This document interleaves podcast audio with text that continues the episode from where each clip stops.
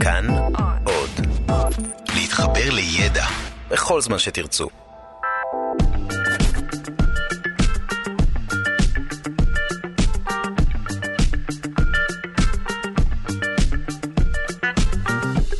שלושה שיודעים.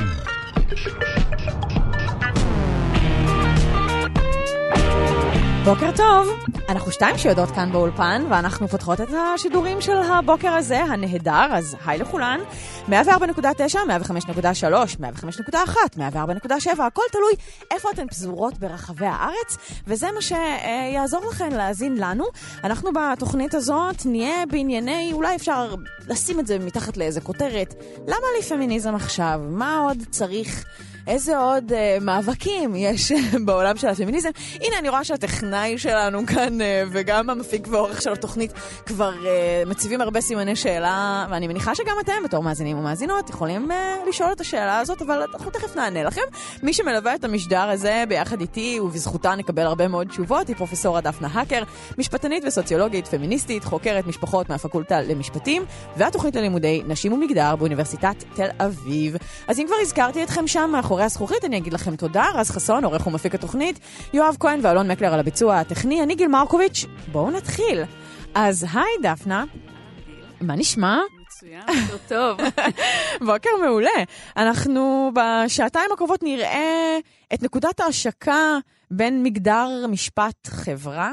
שאולי יש מאזינות שזה נשמע להן אינטואיטיבי, ואולי יש מאזינות שלא, וכדאי בכל זאת להסביר איפה העולמות האלה, שכל אחד מהם מאוד רחב, נפגשים. נכון, כשאנחנו מדברות על מגדר ומשפט, אז אנחנו מבינות שהמשפט אה, משפיע על החיים שלנו בכל מיני אופנים, ושואלות האם זה משנה אם אני אישה או גבר בפני המשפט, אם אני שופט או שופטת, נאשם או נאשמת, כן. אה, בכל התפקידים שהמשפט אה, ממלא, גם כשהוא מכוון התנהגות. אז למשל, אה, למה הוא פוטר אישה נשואה משירות בצבא, אבל לא פוטר אה, גבר נשוי? או החוק למניעת אלימות במשפחה, שברור לנו שזו תופעה ממוגדרת ושנשים סובלות ממנה, ועוד נדבר על זה בהמשך, mm-hmm. אז האם החוק הזה אפקטיבי? האם הוא באמת מצליח למנוע אלימות במשפחה? או התפקיד של החוק מיישב סכסוכים, כן? אנחנו רבים, והרבה פעמים אנחנו נמצא את עצמנו בבית משפט. לא מסוגלים לפתור את זה בעצמנו, וזקוקים... למרבה הצער, ל... למרבה הצער. כן, לכלים החברתיים. נכון, לכלים המשפטיים. אז, אז מה, מה יקרה לנו כשנגיע לבית משפט? והאם החוק מגן על, עלינו או לא? אז אחד המאבקים שידוע שאני מעורבת בהם זה סביב חזקת הגיל הרך, כן או לא.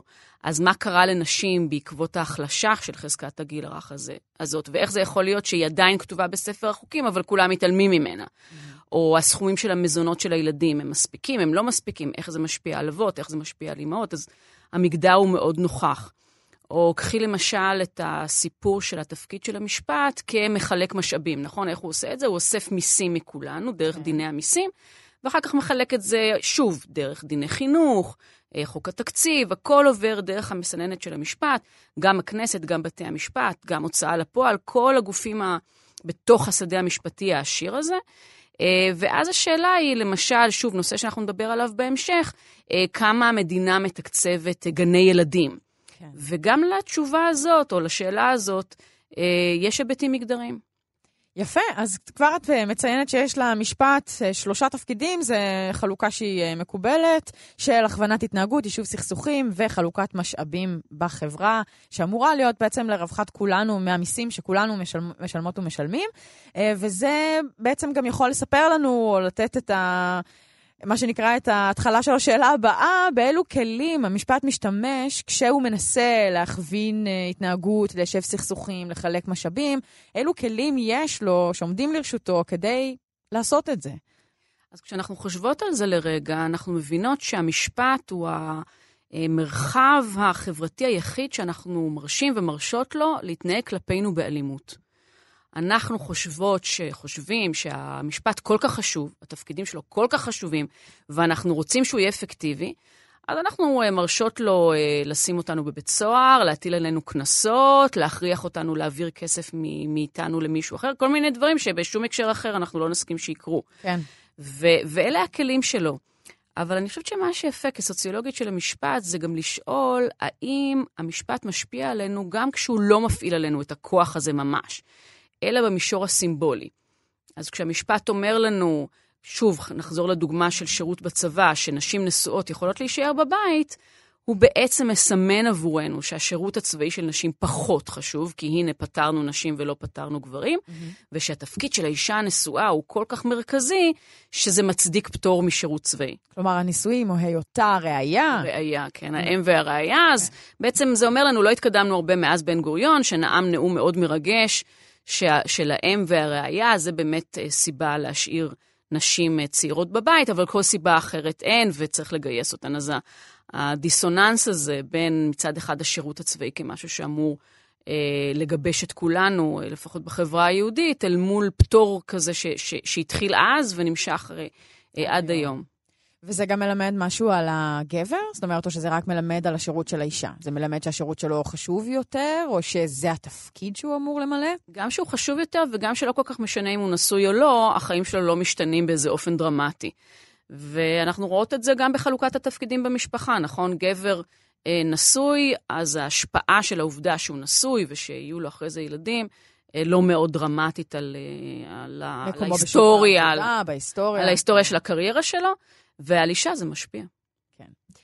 עכשיו, אנחנו נצטרך להסביר איך מגדר נכנס לתמונה, וכבר עכשיו נתנו כמה דוגמאות, אבל אני מנסה לחשוב אם המטרה היא בעצם לארגן איזושהי התנהגות חברתית, לארגן את הפרטים בחברה, וגם את החברה בתור קבוצה שלמה, לפי איזה שהן נורמות שאמורות לאזן בין מה שמאפיין את החברה בלאו הכי, לבין איזושהי שאיפה, חברה שאנחנו שואפים ושואפות אליה, אם, אם זה נכון, ההגדרה שלי או הציפייה שלי מהחוק, אז איך מגדר, עולם המגדר, יכול, צריך, להוות איזשהו אלמנט מבדיל?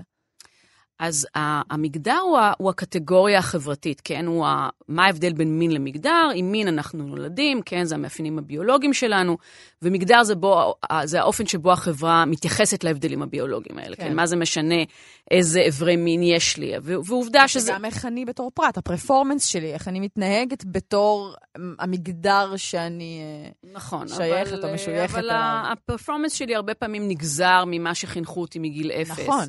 ואם בגן הילדים אה, אני מקבלת סוציאליזציה להיות אה, עדינה ולשחק עם הבובות, והבנים... אה, עם הטרקטורים. עם הטרקטור והקוביות, ו... אז כן. אנחנו יודעות שיש לזה, שיש לזה השפעה. השפעה.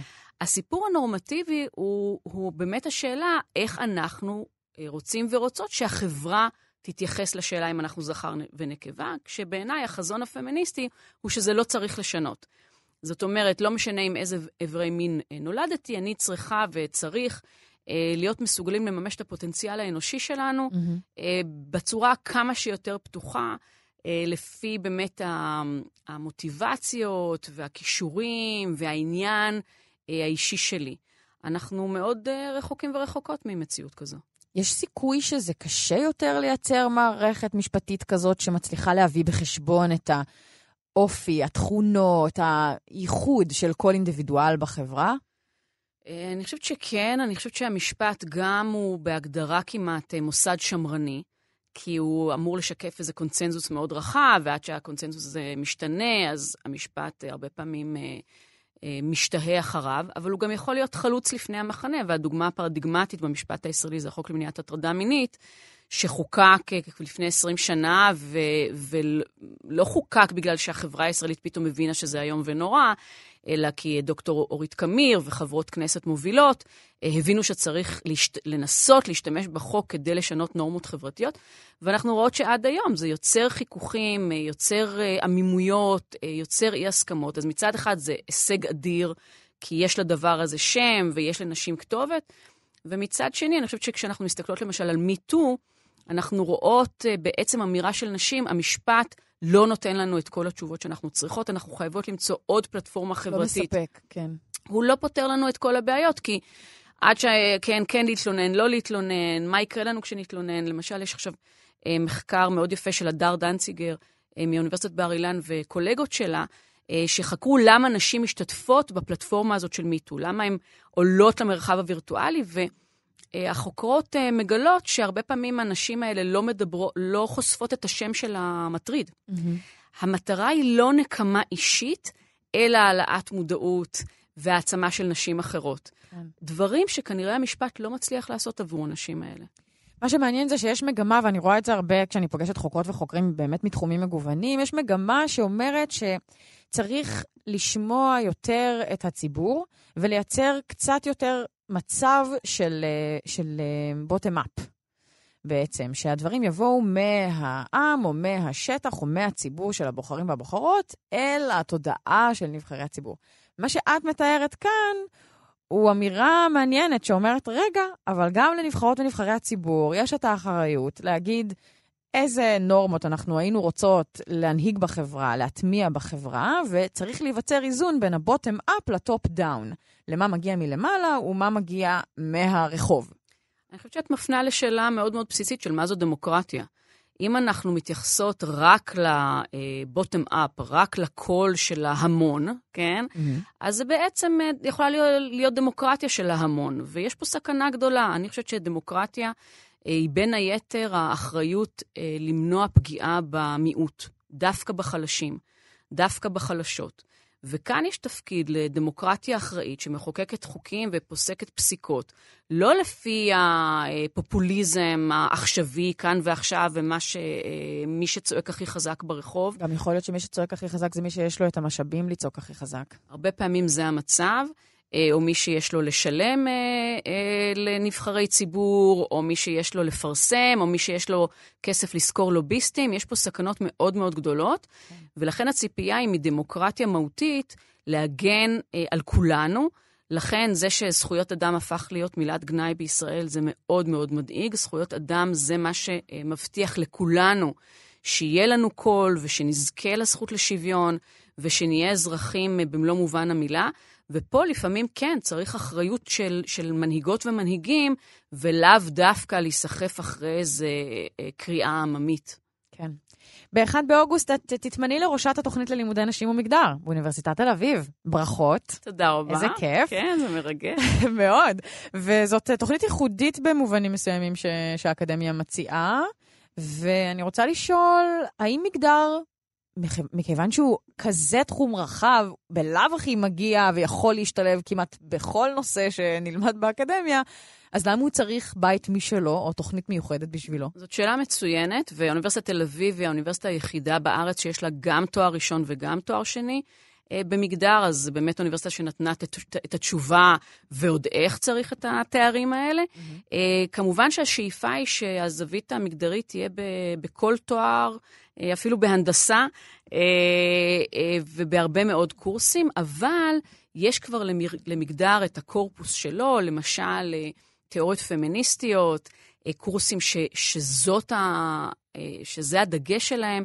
זה מאוד מאוד חשוב, אני יכולה להגיד לך שזה, אני חושבת, בניגוד להרבה תארים אחרים, ממש תואר משנה חיים, משנה פרספקטיבה. אה, סטודנטיות ומעט הסטודנטים שמגיעים אלינו אה, יוצאים אחרים. עם חשיבה ביקורתית, עם uh, כלים להבין לא רק תיאוריות במובן המופשט, אלא את חיי היום-יום שלהם. כן. וקורים דברים מדהימים בתוכנית הזאת. אני מקווה מאוד שאנחנו, בדוגמאות שניתן לאורך ה... במשך השידור הזה, אנחנו בעצם נוכל להבין גם קצת איך המגדר הזה פוגש אותנו בחיי היום-יום וגם באקטואליה בשבועות האחרונים. אנחנו רגע נעצור את השיחה שלנו ונדבר על חדשנות ברפואה, ובפינת החדשנות ברפואה אנחנו בדרך כלל מדברות על בינה מלאכותית, צמד מילים שאנחנו מאוד אוהבות כאן בפינה, וגם על טיפול בקשישים, אה, שזה חוזר אצלנו הרבה. תמיד דוקטור מיכל חמולוטה מציעה פתרון. אבל הפעם יש לה ארבעה פתרונות, ארבעה רובוטים ביתיים לעזרה וטיפול בקשישים. שלום לך, דוקטור מיכל חמולוטם, מומחית לחדשנות ברפואה. וואו, איזה פתיחה, שלום לך. שלום, שלום. אז אני, אני רוצה לומר שהפינה שה, הולכת קצת להלחיץ אותי, תכף אני אסביר למה, אבל uh, בואי תספרי לי על הרובוטים, הם מגוונים, כל אחד מומחה לאיזה פעולה אחרת. אני, נכון, אני בדיוק אתחיל מהסוף. את הרובוט המושלם, זה שגם מנקה וגם אה, מכין אוכל וגם רוחץ קשיש וגם מטפל בתינוק וגם מזכיר לנו לקחת תרופות וגם מנטר את הדופן, אותו עוד לא המציאו, כן. אז יש לנו עוד אז הוא מחולק, הוא, יש לו פיצול אישיות. אבל באמת העלייה בתוחלת החיים, כאמור דבר מבורך, יוצרת uh, צונאמי של קשישים, שחלקם יש להם כמובן בני משפחה וחלקם בודדים, ובכל מקרה, גם כשיש בני משפחה, הטיפול בקשיש הוא דבר מאוד מורכב, ולכן יותר ויותר, החל ממדינות, ודרך חברות, תאגידים, סטארט-אפים, אוניברסיטאות, מנסים להיכנס לנישה הזאת ולצורך שייווצר פה בהמצאה של כל מיני פתרונות שונים ומיוחדים. כן. אז אני מאוד אוהבת את פפר. נכון, דיברנו עליו בפינה. דיברנו עליו. כן, הוא דובר לא נדבר עליו 19 שוב. שפות, אני רק רוצה להזכיר. נכון, ואפשר לראות ב... שמתי סרטון שלו עם קש... ביון מדיסין, במגזין חדשון, שמתי סרטון שלו אה, ואיך קשיש מגיב אליו הפעם, כי דיברנו עליו, אתה יודע, קצת כקבלה וכולי וכולי. נכון. אז אנחנו לא נעמיק בפפר, אנחנו נדבר על פילו. פילו, כשמו, נכון, שם נחמד. אני חשבתי שקוראים לו פילו, כי הוא אמור לאהוב. פילו, אבל הוא אמור לתת, אה, לדאוג לתרופות. נכון. אז אני חושבת שזה פילו מפילס. אה, אה, נכון. כל אחת מאיתנו הלכה למקום אחר. אם הצליחו לאחד את פילו עם הרובוטים האחרים, אז הוא יוכל להיות גם פילו. זה יהיה גם פילו. פילו, כן, כן. זה הרבה יותר. פיליה. anyhow, זה סיפור של תרופות, בוודאי באנשים מבוגרים וקשישים, זה סיפור מאוד מורכב. מעל גיל 65 אנשים לוקחים בממוצע חמש תרופות ליום, ורבע מהם מגיעים לעשר תרופות ביום, וזה מאוד מאוד מורכב, כל העולם הזה, שזה נקרא פוליפרמסי. צריך לדעת מה לקחת עם מה, מתי, לא לשכוח. מתי, איך לא לשכוח, וזה לפני אוכל, וזה אחרי אוכל, וזה על בטן ריקה, וזה לפני השינה, וזה אחרי צחצוח שיניים. תקשיבי, זה חתיכת הפרה. כן, כן, זה פרוצדורה. אז בגלל זה החבר'ה של פילו אמרו, תקשיבו, לא חשוב אם אתם לוקחים תוספי מזון וויטמינים, הורמונים, תרופות למחלות כרוניות, אבל זה אנחנו נזכיר לכם בדיוק, ולא רק לכם, לכל בני ביתכם, mm-hmm. מתי לקחת את הכדורים שלכם. ולא רק זה, אנחנו נזכיר לכם כשהן נגמרות, אנחנו נוכל להזמין לכם אותם, אנחנו נוכל לעדכן בן משפחה קרוב, אם, אם תרצו, ששכחתם לקחת תרופה, אנחנו נוכל לקשר אתכם לרופא שלכם. בקיצור, יצרו פה אה, רובוט אה, אה, תרופות, בואו נקרא לו רגע, נמקד את העניין, והוא בהחלט אה, אה, נועד אה, לאפשר לאנשים, אה, גם דרך אגב לענות על שאלות בריאות. כן, זאת ש... אומרת, אם, אם הרופא שואל שאלות, אז הרובוט יודע להשיב לו במקום לא, הקשיש? לא, אם המטופל שואל. אם המטופל שואל, אוקיי. כן, הוא שואל. אה, אה, דרך אגב, אה, ב, בסופו של דבר צריך אה, להבין ששוב, זה נישה... קצרה, אבל, אבל בשביל אנשים שלוקחים הרבה מאוד תרופות, זה עולה 600 דולר, זה בהחלט לא זול, אבל אה, זה מוצר שהוא בשוק. פותר צורך. מה? פותר צורך. כן. פותר צורך לגמרי. יש uh, עוד uh, דברים, אני uh, הסתכלתי על uh, מוצר שכרגע נמצא בשלב האב טיפוס, קראו לו הרב, אבל זה קיצור של Home Exploring Robot Butler, זה המשרת האולטימטיבי שחולמים עליו, זה החבר'ה של אינטל, mm-hmm. יחד עם קרנגי מלון פיתחו אותו, שמו לו עניבת פרפר, ונחמד, נכון? הם קצת סטריאוטיפי, אבל כן, בגדול זה נחמד. למה? זה טוב שלא שמו לו כזה... שביס. שביס. או שביס. אני אגיד לך, האמת שהמילה המילה באטלר קצת מלחיצה אותי ברמה האישית. לא שאחרים, האחרים הם כאילו מומחים לתחומם, הרובוטים האחרים הם מומחים לתחומם, מומחי התרופות, מומחי המוטוריקה העדינה שתכף נגיע אליו, אבל uh, הרב... Uh, הוא פשוט מומחה בעצם מבחינתי לשימור האורח החיים היומיומי, השוטף, המוכר של הקשיש, ונתנו לו את, ה, את המילה הזאת, משרת, שיש לי את הבעיה, וגם אני ממש מפחדת שזה ישפיע על איך שיתייחסו אליו. כן, שיזלזלו בו? כן, כן. את צוחקת, יום אחד הבינה המלאכותית הזאת היא תהיה חכמה. לא, אני חושבת שהדאגה צריכה להיות... נכון, תוקם התנועה לזכויות הרובוטים. כן, נכון. תגידו, אנחנו רובוטים מוכים. לא, אבל אני חושבת שהדאגה צריכה להיות אולי בכל זאת קצת ההפך, ובאמת, האם אנחנו נפטור את עצמנו מהאחריות לאוכלוסייה הזאת, כי יש לנו עכשיו רובוטים שדואגים לה. אני רואה את זה ביפן, אה, יש להם אפילו עכשיו רובוט ששר את התפילות שינטו כשהזקן הולך לעולמו. אז זה מגיע מאוד מאוד רחוק, כן. ואנחנו נגיד, טוב, יש את הרובוט. ו... הוא יעשה את העבודה. והאם אבל... אנחנו מוכנים ומוכנות להסתפק בתחליפים חברתיים כאלה, באמת אז... לאתגר כל כך גדול? כן. את צודקת שיפן היא באמת המובילה, גם חלק גדול מהפיתוחים הם יפנים. שם הסיפור של ההזדקנות הוא מאוד בולט והם מאוד מודאגים. אני חושבת שהסיפור פה הוא ניואנס מאוד עדין. האם הרובוט יחליף את בני המשפחה, או הוא עוד כוח עזר מסייע. בדיוק. במידה ומתייחסים לזה... אה, מיכל? אני רואה... במידה כן? ומתייחסים מה? אל הרובוט כמשהו שנועד לסייע לבני המשפחה ול... ולקשיש ולמטפלים, זה דבר אחד. אם mm-hmm. זה מחליף אותם, זה דבר איום ונורא. זאת אומרת, כן. אני חושבת שאנחנו כל הזמן משתמשים בעזרה, ואנחנו אה, יכולים פה, ושוב, זו עבודה מאוד פיזית, אה, לסעוד אה, אדם מבוגר, להרים אותו, לרחוץ אותו, להכיל אותו, זה לא עבודה קלה. אבל הסיכון הוא, הוא, הוא לגמרי כאן, הסיכון של להפוך לחברה. אה, תקשיבו, זה כבר מתממש לנו מול העיניים בכל מיני מישורים. הסיפור לאן בני אדם ייקחו את זה ואיזה שימושים הם יעשו את זה, עם זה. כן.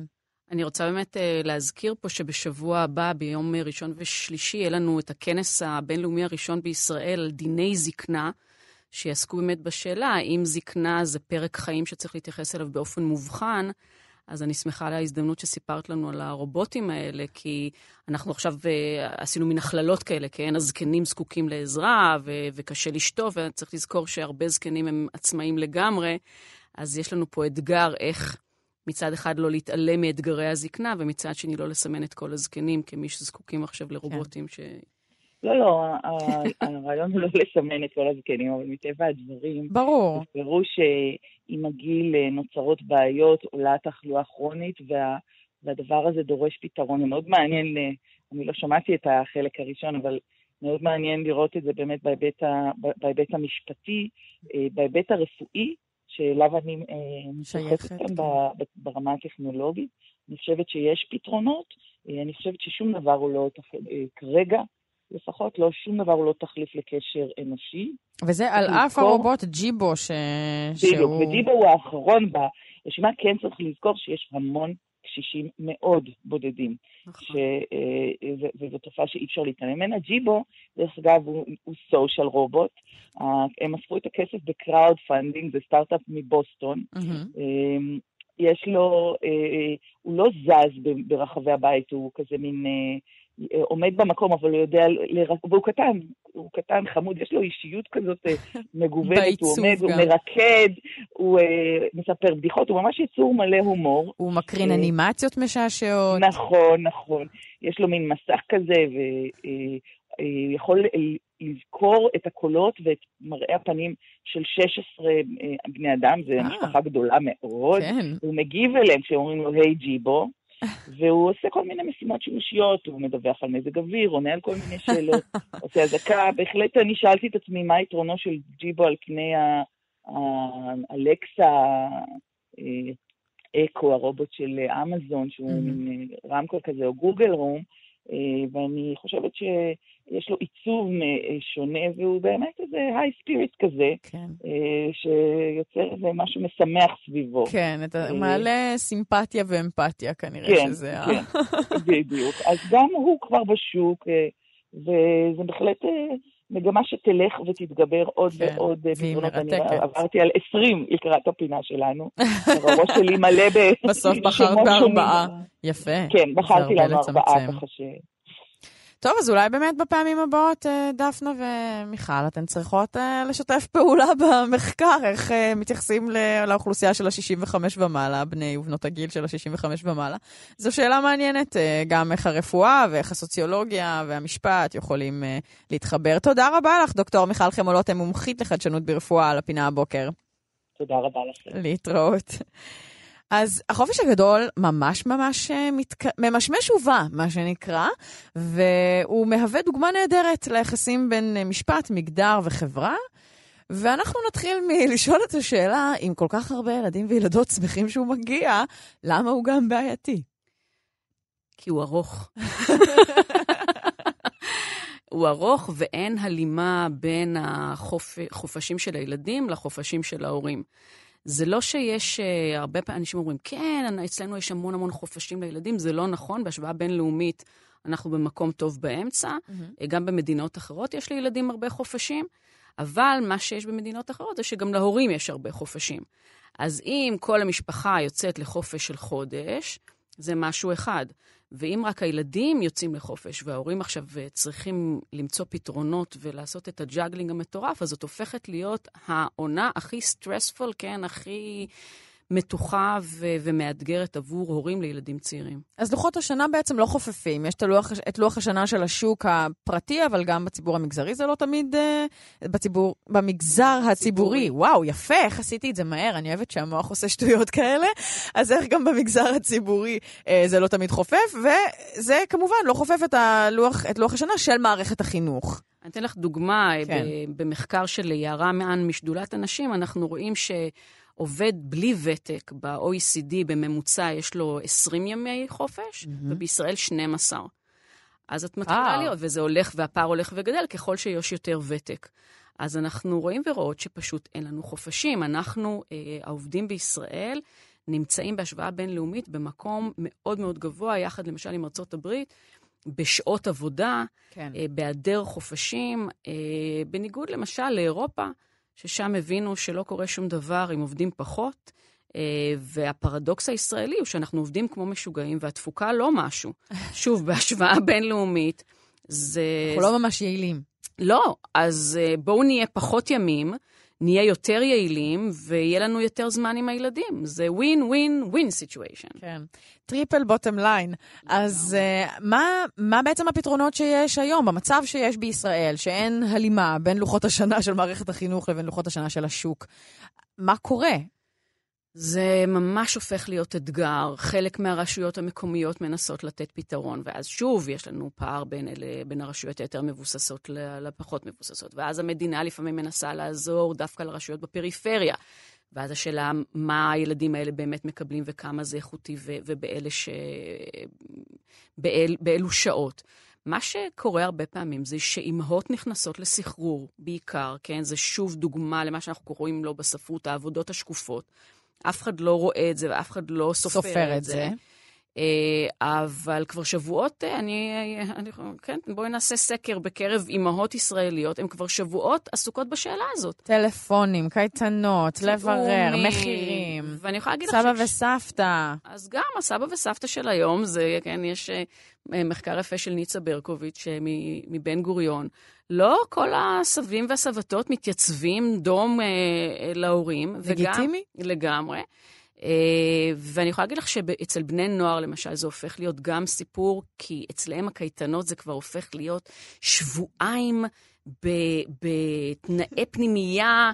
עם אני לא יודעת מה, רק 7,000 שקל לשבועיים. כל מיני דברים הזויים. מה? כן, הילדים שלי הם טינג'רים, זה, זה מה שאני יכולה להציע להם, ו- ואנחנו פשוט קוראים את המספרים ואנחנו לא מאמינים. ואז מה, מה האלטרנטיבה? שהם יהיו עכשיו חודשיים וחצי מול המחשב וישחקו משחקי מלחמה? זה אתגרים מאוד מאוד גדולים. אין מענה. כמובן שהדבר הכי טוב לכולם היה, שלכולנו היה את החודש הזה, כן? הוואקנס הצרפתי כאיזשהו מודל. בואו כולנו ניקח חופש, חודש. נסגור ו... את המדינה כן, לחודש. כן, לא יקרה כלום, באמת זה, שלא... זה קורה באיטליה, זה במילא נקרא, נכון, וזה נקרא עונת המלפפונים, נכון? במילא כולם באיזה עילפון חושים של אוגוסט.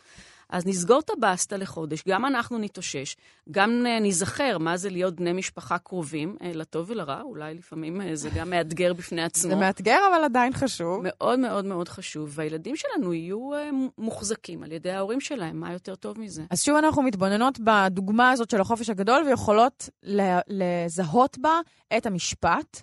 שיש חוק אה, ויש חופש ויש אה, מערכות שקמות כדי למלא איזשהו צורך. יש את החברה, שזה מה קורה בתוך הבית. האישה מאוד אה, בקלות נכנסת למשבצת של לעשות את העבודות השקופות אירועים. האלה של הפקת אירועים. כן, רוכשת עוד מקצוע. יש יאמרו שינסו לייפות את זה. והמגדר, משום שהנה, מה שעכשיו תיארנו, גם החלוקה של התפקידים.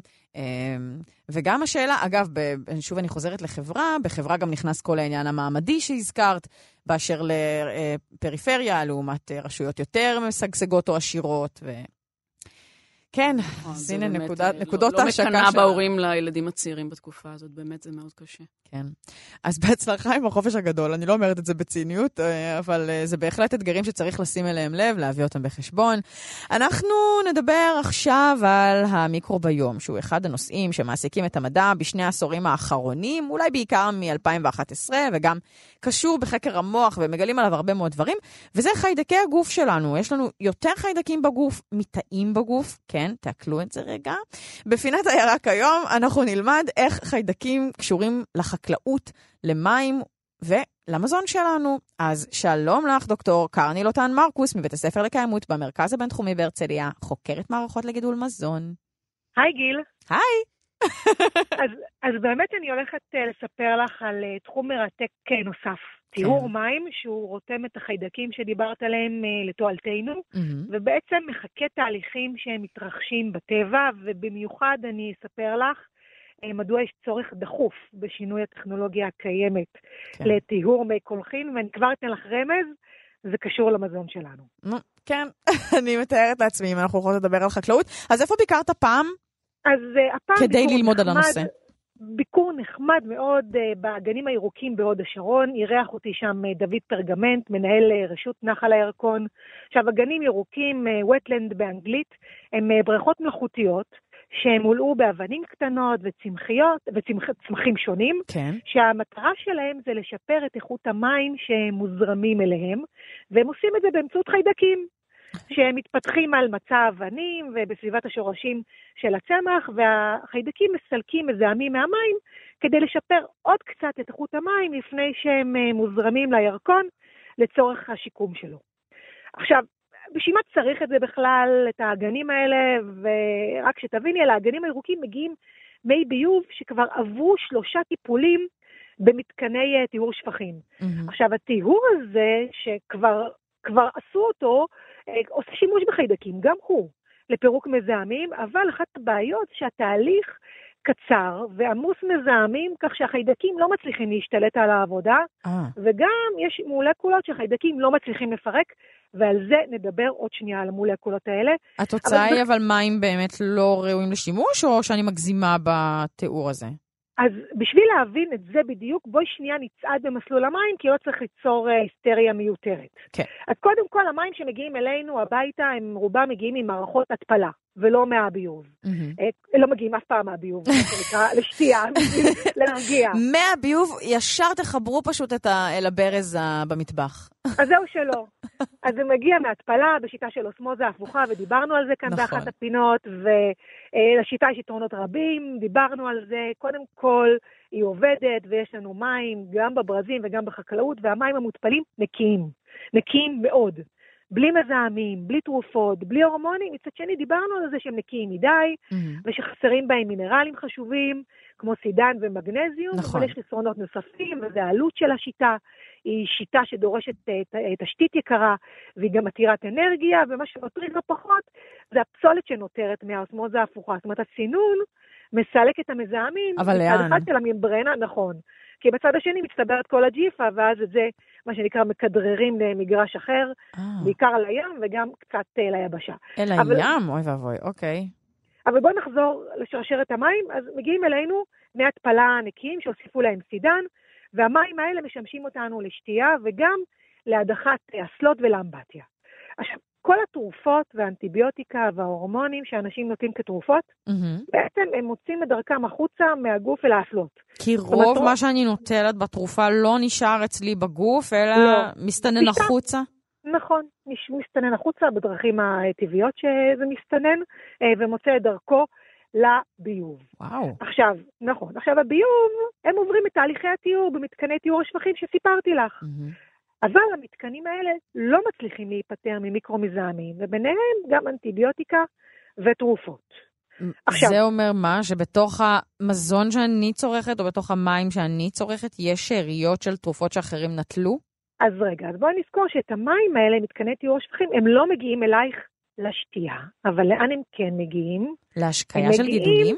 להשקעה של גידולים, נכון. כי מים שעברו שלושה סבבים של טיהור, ניתנים לשימוש בחקלאות ללא הגבלה. מהמם. עכשיו, מדינת ישראל היא אחת המדינות המובילות בהשבת מי קולחין, לחקלאות, והיום אחוזים ניכרים מהמים שמשמשים את החקלאות בישראל הם מי קולחין. עכשיו, אמנם זו גאווה ישראלית, אבל בעולם המדעי, ולא רק בעולם המדעי, מתחילים להרים גבה ולבדוק מה המשמעות ומה ההשלכות של שימוש במי קולחין לחקלאות, כן. אה, על האדמה שלנו ועל הבריאות שלנו. והנה אה, החלק המבאס. היום אין דרישות בנוגע למיקרו-מזהמים כמו תרופות במי קולחין לחקלאות. ומחקרים בישראל כבר מצאו שאריות של תרופות בירקות שלנו, בעיקר הירקות הבריאים, אלה עם העלים הירוקים, חסה, פטרוזיליה, כוסברה, אבל גם פלפלים ומלפפונים. איזה ייאוש. כן. לא, לא, זה נורא. חוקרים מהאוניברסיטה העברית בירושלים בדקו קבוצה של מתנדבים, מה שנקרא בשר ודם, אה, שאכלו במשך שבוע ירקות שהם מושקים אה, בקולחין, כן. והם אה, מצאו עלייה של תרופה נגד אפילפסיה בדגימות השתן שלהם, לעומת קבוצת ביקורת שאכלה ירקות שהושקו במים שפירים. כלומר, מה זה אומר? שיש כאלה, את אומרת, בארץ שמשתמשים במים כאלה, להשקיית כן. הגידולים. בוודאי, הרבה מאוד. מהמם. זאת אומרת, רק בשביל שנבין, מצאו שתרופה נגד אפילפסיה שלוקח יוסי מתל אביב, היא שורדת את מתקני אה, טיהור השפכים הקיימים, מה שנקרא בטיהור השלישוני. כן. היא מוצאת דרכה לאדמה אה, ולגידולים השונים, וככה היא מגיעה לתקווה שאוכלת ירקות שהם מושקים במי קולחין. והיום שאין לה תקווה- אפילפסיה. כן, והיא מקבלת מינון מסוים של תרופה נגד אה, אפילפסיה בחסה שלה. עכשיו, משרד הבריאות יודעים על זה, והטענה העיקרית שלהם שהמינונים כל כך נמוכים, וממילא אנשים אוכלים תמהיל של מזונות שההשפעה על הציבור זניחה. מהמם. אבל צריך לזכור שאומנם יש תמהיל של מזונות, אבל יש גם תמהיל של תרופות שלא נבדקו. כן, זאת אומרת, זה לא רק אפילפסיה, זה יכול להיות גם גלולות אה, למניעת הריון וכל דבר אחר שנעלה על הדעת. ואנטיביוטיקה ועוד. עכשיו, זניחה או לא זניחה, השפעה, מה שנקרא, נשאיר את השאלה הזאת, כמו שאומרים, אה, בצריך עיון, אבל המטרה של האגנים הירוקים בכפר סבא היא לשפר עוד קצת את איכות מי הקולחין האלה לפני שהם מוזרמים לירקון, כי לפחות לצורך שיקום המערכת האקולוגית בירקון, צריך מים באיכות קצת יותר טובה ממה שמגיע לחסות שלנו. אז זה עוד שלב של טיהור אחרי שלושת השלבים שתיארת? נכון. באגנים הירוקים, כמו שאמרנו, באמצעות אה, המערכת אה, שדיברנו עליה, אה, של האבנים Mhm. והצמחים שעליה מתפתחים חיידקים. שניזונים עכשיו, אגב- מהמזהמים ומפרקים. נכון. עכשיו, אגב, עוד נקודה טיפה קצת מבאסת, אה, בינתיים נשמעות טענות שבעוד שהמים שעוברים דרך האגנים הירוקים הם באמת באיכות, אה, באיכות טובה יחסית. אה, זה לא עוזר לירקון, כי למרות שיש תקנות מחמירות משנת 2010, יש כל מיני מתקנים שונים לטיהור שפכים שעדיין מזרימים לנחל הירקון מים באיכות ירודה, כך שבלי שיתוף משמעותי, שיתוף פעולה משמעותי מכל הרשויות, אה, אולי האגנים הירוקים הם קצת ברכה אה, לבטלה, אבל רגע, בוא נישאר בנימה אופטימית. כן? אחרי? שביאסתי, היום. אז הנימה האופטימית זה שבארץ וגם בעולם מודעים אה, לבעיות האלה. אה, שמותירות באמת שאריות של תרופות ומזהמים, והתחום הזה עתיר פטנטים וטכנולוגיות, שאגב רותמות את החיידקים בטבע לסילוק המזהמים. אז אה, מה שנקרא, נקווה ששלב בדיקת הטכנולוגיות החלופיות אה, תסתיים במהרה, כן. והדברים ישתפרו. אה, דפנה, אני שומעת בפינה של קרני הפעם הרבה חברה והרבה משפט. נכון, אני חושבת שהנקודה המעניינת היא הסיפור של האכיפה. אנחנו שומעות שגם כשיש למשל תקינה ותקנות, ואנחנו כבר יודעים מה מפעלים צריכים או לא צריכים לעשות, ויש גם רשויות שמיישמות וכן מזרימות מים אה, נכון, מסוננים. אבל יש גם את העבריינים, והשאלה כמה המדינה משקיעה בלתפוס אותם ולהעניש אותם. אה, אחרת הדברים הם אה, פרוצים, ו- ואני חושבת שהסיפור של זיהום קרקע וזיהום מים זה משהו שכל כך ברור לנו איך כולנו מושפעים ממנו. מושפעים וצריכים, ואנחנו רואים את זה בהמון המון תחומים, אין מספיק אכיפה, וכשאין אכיפה אז זה לא, לא כל כך חשוב מה כתוב בחוק. כן. קרני, תודה רבה על הפינה הזאת הבוקר. תודה, תודה. ובפינה הבאה אני מקווה שתספרי לי שאולי אנחנו יכולות למצוא כאן אה, בישראל מזון שמושקה במים אה, טובים ונקיים חסה גם ממי מ- גשמים. מאנטיביוטיקה. כן, חסה ממי גשם, בדיוק. עובדת על זה. תודה רבה. ביי ביי. להתראות. אני רוצה להזמין אל האולפן את גואל פינטו, מגיש גם כן תרבות, שיספר לנו מה בתוכנית היום. התוכנית הזאת משודרת, כידוע לכולכם, בין 9 ל-11 בכל יום, וגואל מכין לכם lineup מאוד מאוד עמוס של תרבות. גואלי, מה בתוכנית היום? שלום גיל, מה שלומך? מצוין, מה שלומך? תשמעי, היום, את יודעת, לפני שמונה חודשים, את בכלל, את אה, מצופי הטלוויזיה או שאת כל היום במדע שלך? אני די כל היום במדע שלי, ברמה הזאת שחזרתי לקרוא ספרים רק לפני איזה חודש, אחרי חמש אז טלוויזיה אין מה לדבר של בכלל. מאמרים. לא, גם לא סדרות. וואו, זה מביך, איזה וידוי בשידור. לא, לא, זה בסדר גמור, את יודעת, כל אחד עם העבודה שלו. אני, חלק מהעבודה שלי זה לצפות בטלוויזיה. לפני שמונה חודשים היה מפץ גדול בתחום הטלוויזיה בישראל, כאשר היה את פיצול ערוץ 2, רשת וקשת קיבלו כל אחד מהם את אה, אה, אפיק משלהם, ואתמול מפץ נוסף, mm-hmm. כאשר נודע כי רשת וערוץ 10, אה, בעלי המניות של רשת וערוץ 10 חתמו על אה, הסכם לאיחוד ביניהם. Mm-hmm.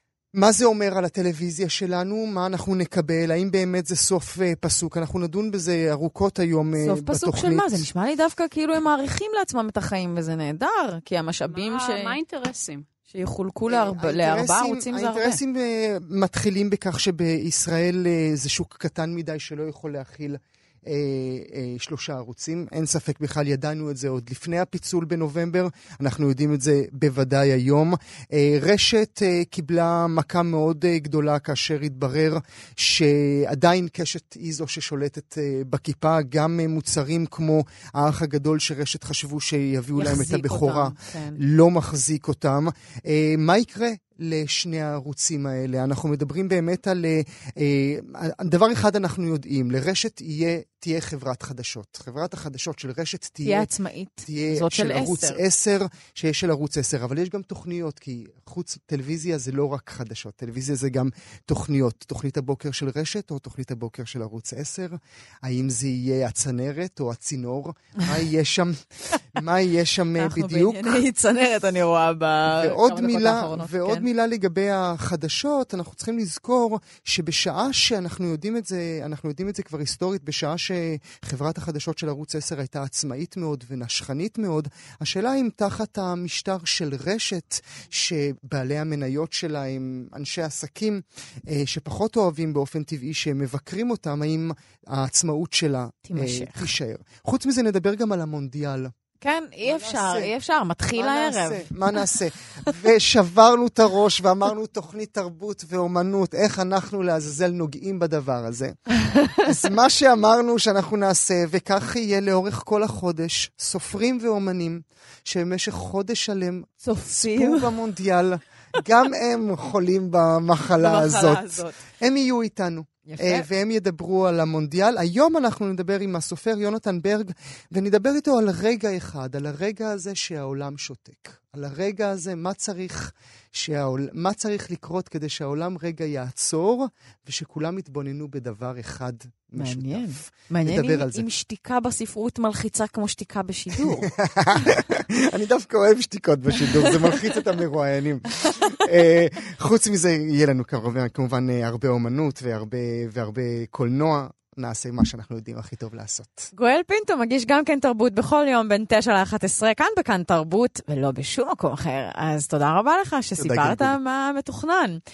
דפנה, אנחנו ננסה להספיק, מקסימום אנחנו נשמור מהתכנים שלנו לשעה הבאה, אנחנו ננסה להספיק לדבר על אה, אחד הנושאים היותר עצובים, קשים, שגם אה, תוקף אותנו בחדשות של השבועות האחרונים, וזה טיפול בילדים בגילים 0 עד 3.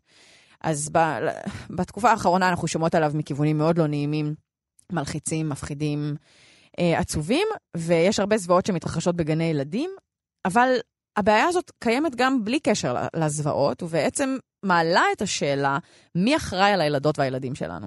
נכון, יש פה פרדוקס של מדינה שאומרת לנו שהדבר הכי חשוב בחיים זה הילדים הקטנים, ואנחנו כולנו חיים בשביל הילדים שלנו, ובעצם לא לוקחת אחריות על הגיל הכי הכי עדין. רגיש, 0 עד 3.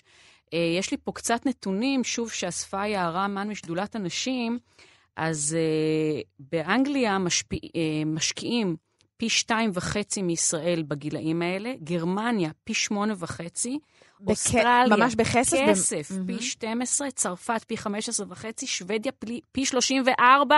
מה? בגילאים האלה זה אומר שישראל לא משקיעה כלום. אלה הגילאים של, אנחנו חוזרות חזרה למשפט, נכון? אין חוק חינוך חובה. מה אמור לקרות בגילאים האלה? אין פיקוח, אין מסגרות מפוקחות, אין מסגרות ממומנות, אין דרישות להכשרה, אין רישיון.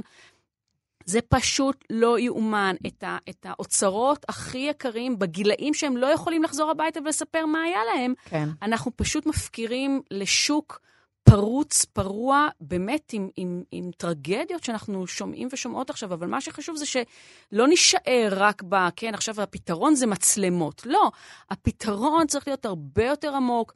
שמדינה תיקח אחריות על הגילאים האלה, תספק את המעונות הראויים, האיכותיים. נכון, זה עולה כסף, אבל מה יותר חשוב מזה? אני באמת לא מצליחה להבין. אי אפשר לכבות שריפות, זה מה שאת אומרת. זה נכון שזה מעלה לנו שוב את הנורה האדומה הזאת בנוגע למה קורה בגנים בגילים של 0 עד 3, אבל שוב, זה לא, כיבוי שרפות לא מתאים כאן, הוא לא מספיק כאן, אלא משהו שהוא לטווח ארוך, אה, שכמו שאת אומרת, אה, מכיל גם את האלמנט של פיקוח. אה, וזה לא רק מצלמות. לגמרי, אני חושבת שהפתרון הזה של מצלמות הוא כל כך קצה קרחון, הוא, הוא ממש אקמול למחלה קשה. ו- ואני קוראת לכולנו, זה באמת בנפשנו, זה חוצה מגזרים, זה לא צריך להיות קשור לימין ושמאל, זה באמת, זה, זה לכולם חשוב שהפעוטות יהיו בידיים טובות. כן. והמדינה צריכה להשקיע מה שצריך כדי שזה יקרה. הזכרת כבר שיש הרבה מאוד דברים שהמדינה יכולה לעשות כדי להבטיח סביבה יותר בטוחה, אה, יותר שמורה, יותר מפוקחת, עבור הילדות והילדים שלנו בגילים המאוד מאוד רכים האלה. גם יותר מקצועית. אני חושבת שלטפל בילדים זה מקצוע. צריך לדעת לעשות את זה. אנחנו רוצים שהילדים שלנו יקבלו את הסביבה הכי מעשירה אה, ובטוחה ומפרה. כן. וזה לא יכול להיות שכל... אה, ש, ש, שפשוט אין שום, אין דרישות סף. זה, זה באמת אה, מצב מזעזע בעיניי. מי שלא שולחת או שולח, הורים שמחליטים לא לשלוח את הילדים בגילים הרכים, או להתעכב עם השלב הזה שהילד או הילדה נשלחים לגן, מה החלופות? אז שוב, דיברנו על מגדר בשעה הקודמת, וזה ברור לנו שאם הילדים לא ילכו לגן, כמעט תמיד מי שתישאר איתם בבית זאת האימא. כן. ואנחנו שומעים אימהות שאומרות, אם אין לי אלטרנטיבה בטוחה ו... ומגנה וטובה וראויה, אז, אז, אז אין ברירה, נכון? אנחנו לא הבאנו בבית. ילדים לעולם כדי לשלוח אותם לסכנות. כן. אז האימהות נשארות בבית עם מחירים מאוד כבדים של עצמאות כלכלית, בכלל של הרווחה הכלכלית של משק הבית, של היכולת שלהם להתפתח ולשרוד בשוק התעסוקה. לחזור לשוק התעסוקה הרבה יותר קשה אחרי שנה כן. בבית ולא חצי שנה. וזה יותר משנה, נכון? אם אנחנו מדברות על 0 עד 3, אם אנחנו מדברות, ישראל, בניגוד למדינות אחרות, אה, השלושה ילדים בממוצע לאישה, זה פשוט לא זז לשום מקום. אין לנו את הבעיה של הילודה השלילית. אז במקום להעריך את הנשים הישראליות שמוכנות אה, אה, לעשות את המבצע הלא קל הזה של שלושה ילדים, מה שבאירופה עכשיו שוברים את הראש, איך נחזור ונשכנע נשים לעשות ילדים כי אנחנו בילודה שלילית, אז אומרים להם, טוב, אז לא נורא, אז תישארו בבית. ואז אם יש לנו כבר שלושה ילדים, אז אנחנו כבר תשע שנים בבית, ואז כמעט ו- ואין לאן לחזור. כן. אז המחירים הם, הם באמת כבדים מאוד מאוד.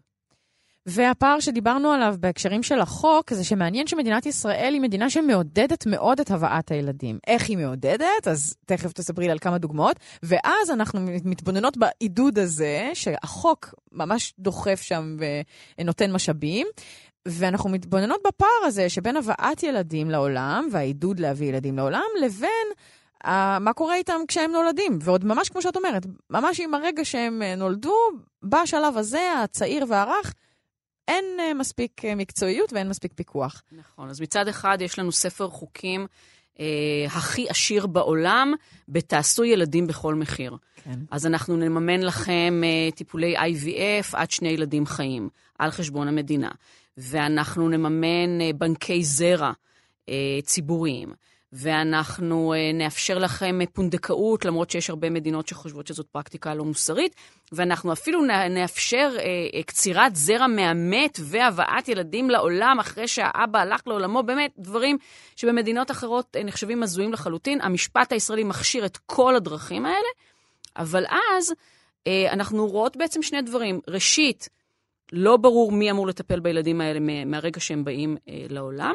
ושנית, אין שום הסדרה של שוק התעסוקה שמבטיח לנו את מה שאני קוראת לו הזכות, אני ומיכל פרנקל, הזכות להורות פעילה. כן, הזכות שלנו להיות שם עבור הילדים שלנו.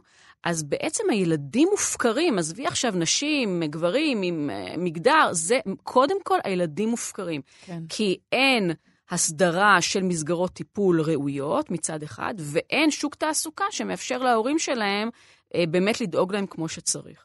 וכאן שוב, נקודת ההשקה הזאת היא כל כך בולטת בין משפט, חברה ומגדר, משום שגם הסוגיה ש, שאנחנו העלינו רק בתור, uh, כדרך אגב, גם הסוגיה הזאת של עידוד ילודה, ביולוגית אגב, כן? לא נגיד אימוץ, או שיהיו לכם ילדים באיזושהי דרך, אבל לא בהכרח הגנים שלכם, לא משנה, זה, זה גם סוגיה מעניינת, אבל כל העניין הזה של הילודה, אפשר לראות איך החוק בעצם או משקף או מכתיב נורמות חברתיות, איך כרוך בזה עולם של מגדר, כי זה אומר שאני מעודדת שנשים תבענה ילדים בדרכים הטבעיות, אה, בדרכים המקובלות, ותהיינה בהיריון, וזה מלמד אותי על טיפולי הפריה שהן יכולות לעבור, וזה ממש ממש המגדר והמשאבים שמוקצים לזה, זה המשפט והחברה, כל הזמן מתנגשים זה בזה.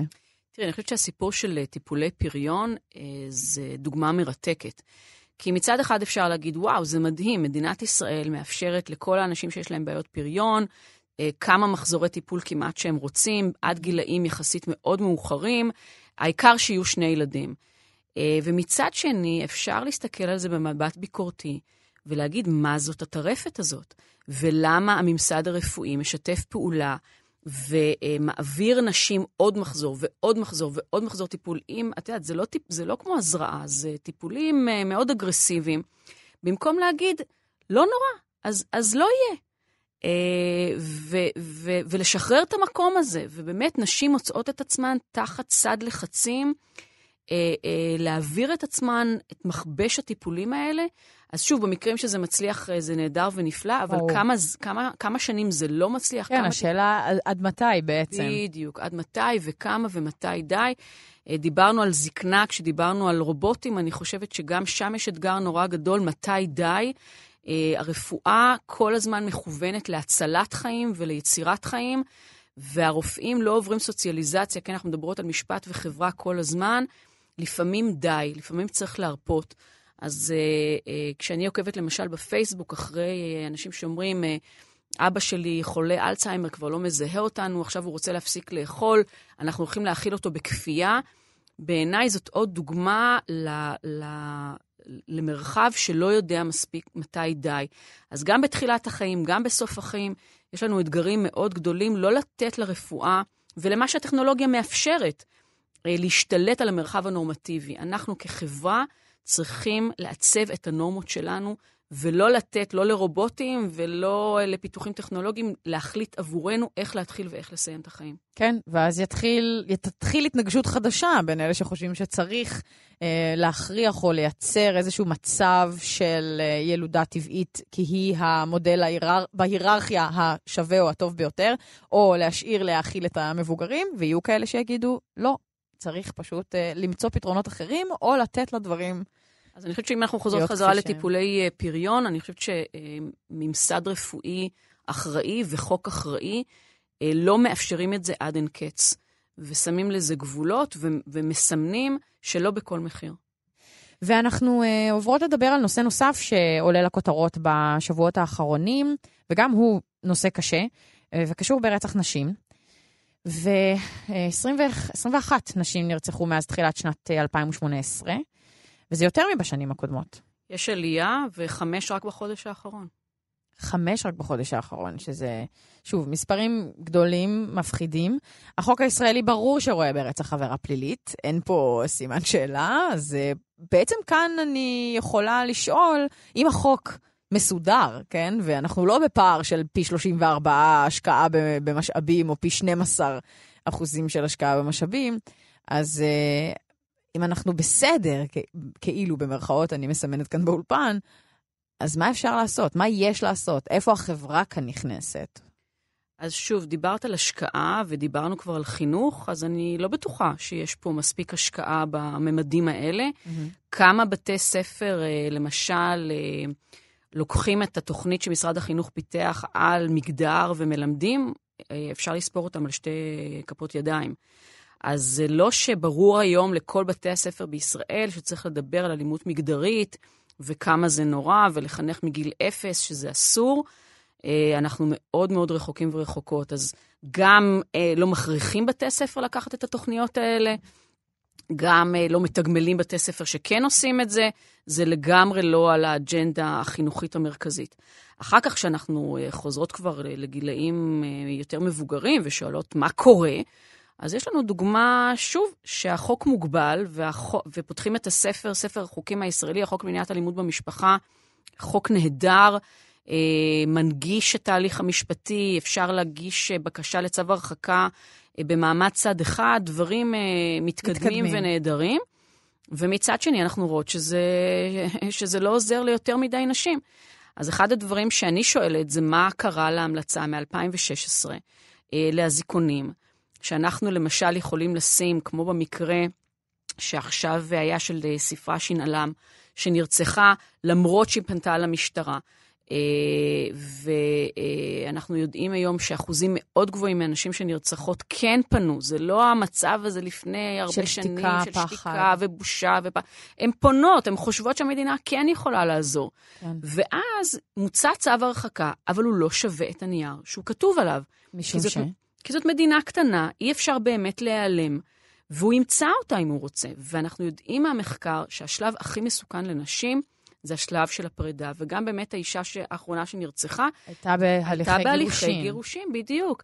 ואז אם אנחנו לא מייצרות, דיברנו הרבה על טכנולוגיה, נכון? אז הנה דוגמה איך אפשר לרתום את הטכנולוגיה למען ביטחון של נשים. בואו נשים, לגבר שהפר כבר פעם אחת צו הרחקה, צמיד אלקטרוני, כשהוא מפר את הגבלת רדיוס, זה מצלצל גם אצלה וגם במשטרה. Mm-hmm. היא יודעת לברוח. שהיא בסכנה. בדיוק, המשטרה יודעת להגיע ונצליח להציל אותה. אחרת המסר הוא, אל תתלונני, אל תוציאי צו הרחקה. ואני יכולה להגיד לך שיש היום פמיניסטיות ומומחיות אה, אה, בעלות שם שאומרות לאישה, אל תצאי מהבית. תישארי בקשר האלים והמאמלל, כי מה שיקרה לך אם תצאי מסוכן מדי. המערכת לא באמת תגן עלייך, השופט לא באמת יגן עלייך, העובדת הסוציאלית לא באמת תגן עלייך. אז מה הפתרון? עד שמה? תישארי בבית בקשר נורא. המאמלל עד שמה? אז אני אומרת, בעיניי, פה יש דווקא מפתח טכנולוגי. יש לנו כבר ועדה בין-משרדית שהמליצה עליו, יש לנו את ספרד כדוגמה שיישמה את האזיקונים. או, זה מה שרציתי לשאול. ואחוזי האלימות במשפחה ירדו. בואו נשתמש בזה. אחרת, זה על הקרח, אנחנו מבטיחים הבטחות שווא. בספרד כמה זמן זה כבר uh, מיושם? זה הכל מאוד חדש. דרך אגב, זו טכנולוגיה ישראלית, היא פותחה פה. האזיקונים האלקטרוניים. כן, אז אנחנו... והיא כן למשל מיושמת במעצרי בית. אז אם היא מספיק טובה למעצרי בית, בואו נס... את יודעת מה, אני מוכנה להתפשר לא בצו הרחקה הראשון, אבל אם כבר גבר הפר צו הרחקה אחת, אחד, אני חושבת שהוא איבד את הזכות שלו לפרטיות, ואפשר לשים את זה עליו. אז הנה, את מעלה כאן עוד סוגיה משפטית, איזון בין זכויות, והפעם זה זכויות יסוד. שתי הזכויות הן זכויות יסוד. זכות אחת היא הגנה על חיים, שלומה של אותה אישה שנמצאת בסכנה. הזכות השנייה היא זכות לפרטיות. שתיהן שוות מעמד בעצם ב... במשפט, אני לא, אני לא יודעת איך... אני לא יודעת אם מעמד, אני חושבת שהזכות לחיים היא זכות יותר חשובה מהזכות לפרטיות. אנחנו mm-hmm. מוותרים על הזכות לפרטיות אה, למען חיים, אני חושבת שזה די ברור. כן. אה, אבל אני אומרת, אפילו כשלב ביניים, ואני כן, כן מוכנה, אה, אה, בואו בוא נעשה את הפיילוט החברתי-משפטי הזה כ, כשלב ראשון, רק אם גבר הפר את צו ההרחקה, אז אנחנו יודעים שיש לו כבר... אה, משימה, רקורד, כן, אה, והוא פשוט החליט לפגוע בה, לא משנה מה. ואז הוא בעצם מאבד את הזכות שלה לפרטיות. שוב, זה לא שאנחנו נשדר לכל העולם איפה הבן אדם הזה נמצא, אבל המשטרה צריכה לדעת מתי הוא מפר, מפר את הגבלת הרדיוס. אחרת כל הסיפור הזה של החוק למניעת הטרדה, החוק למניעת אלימות במשפחה, צווי הרחקה, זה נשמע נורא יפה בתיאוריה, זה לא שווה שום דבר במעשה. אני לרגע עושה זום אאוט, משום שהזכרנו את הנושא של זכויות יסוד. מעניין אותי שאם את כבר כאן, אני אממש את הידע שלך עד הסוף, ואשאל בעצם במה, במה שונות זכויות היסוד מזכויות אחרות שמוענקות לנו בעזרת החוק. האם בכלל החוק מעניק זכויות, או שהוא מניח שהן קיימות ורק אומר לנו איך לא לפגוע בהן? זו שאלה מעניינת. שאלה נהדרת ששווה קורס שלם במשפט חוקתי. כן. אה, אני אתן לך דוגמה אחת, אני חושבת, מאוד מעניינת אה, מהמשפט הישראלי. אין לנו חוקה. Mm-hmm. וזה מאוד נדיר במדינות דמוקרטיות. ובשום מקום אין לנו חוק יסוד, חוק יסוד הזכות לשוויון. כן.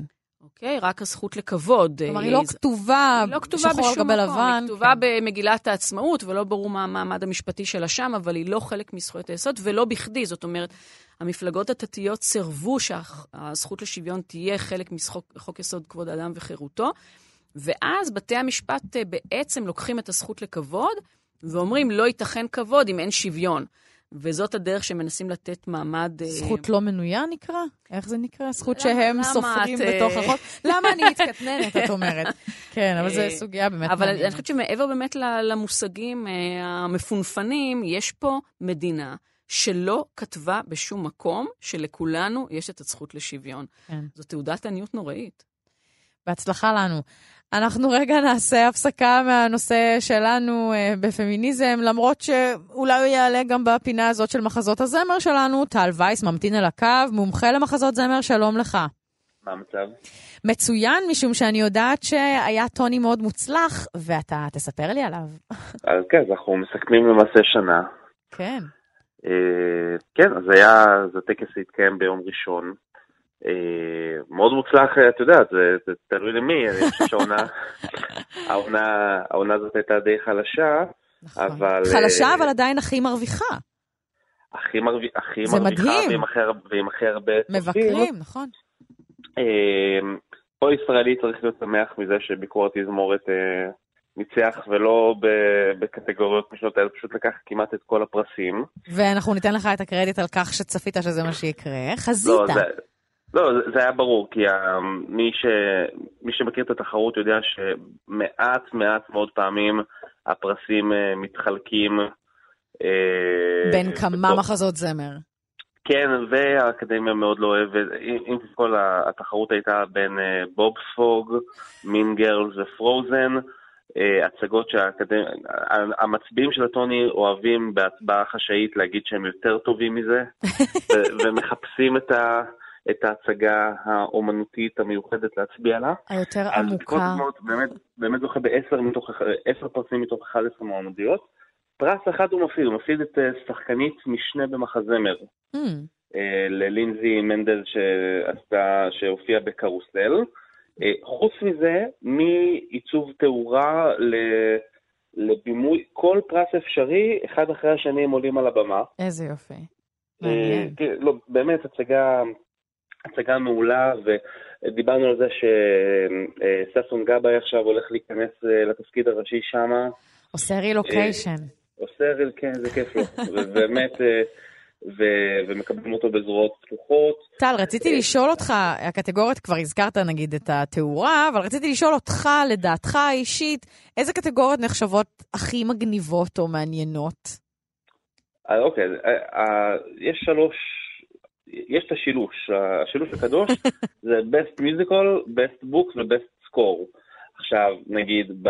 מה זה- מה אם- זה best book ו-best score? בוק זה תסריט, זה כאילו, זה מי, זה, זה התסריט של המחזמר, כן. וסקור זה המוזיקה. מהמם. עכשיו, אם את רוצה לשאול נגיד מה הקטגוריה הכי מפתיעה שביקורת תזמורת זכתה בה, זה דווקא best book, כי טינה פיי כתבה את מינגרס, כן.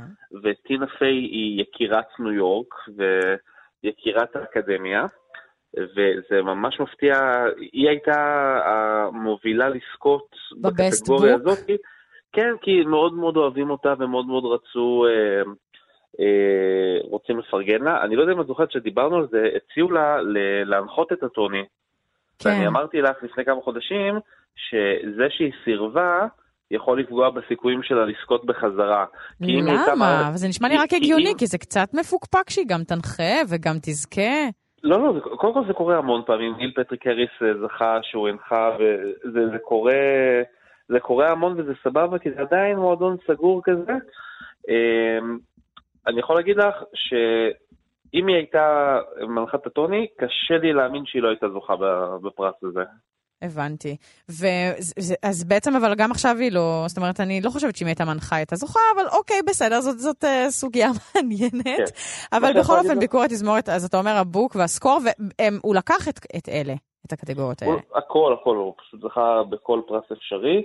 אה, עכשיו, בדרך כלל מה שקורה זה שכמה ימים אחרי הטוני, ההצגות, כל מי שלא זכה בכלום מתחיל להודיע על סגירה. כן. השנה ההצגות שהיו, אני חושב שגם בובספו, גם מינגלס וגם בטח פרוזן, ימשיכו לרוץ עוד הרבה זמן. ברור. כי הם, כי הם שלושתם מבוססים כאילו על, על מותגים ופונים מאוד מוצלחים, כן. הם ימשיכו לרוץ כל השאר, כל, כל מי שבכלל לא הגיע לטקס בשום צורה, באמת אנחנו ניפרד מהם, כי עכשיו אנחנו, עכשיו אנחנו נכנסים לתקופה עד אוקטובר, שפשוט אה, בית הקברות אה, של ברודווי מתחיל, עד שכל העונה הבאה הולכת לעלות. כן, וקרה דבר נוסף מעניין אה, ב... דנירו, באירוע ב- השנה. רוברט דנירו מחליט לגנוב את ההצגה, הוא נקרא לבמה לה- להציג שיר של ברוס ספרינגסטין, כי היה לו הופעה, מופע יחיד בברודווי, כן. בא לתת שיר, והוא מתחיל את ההופעה שלו ב...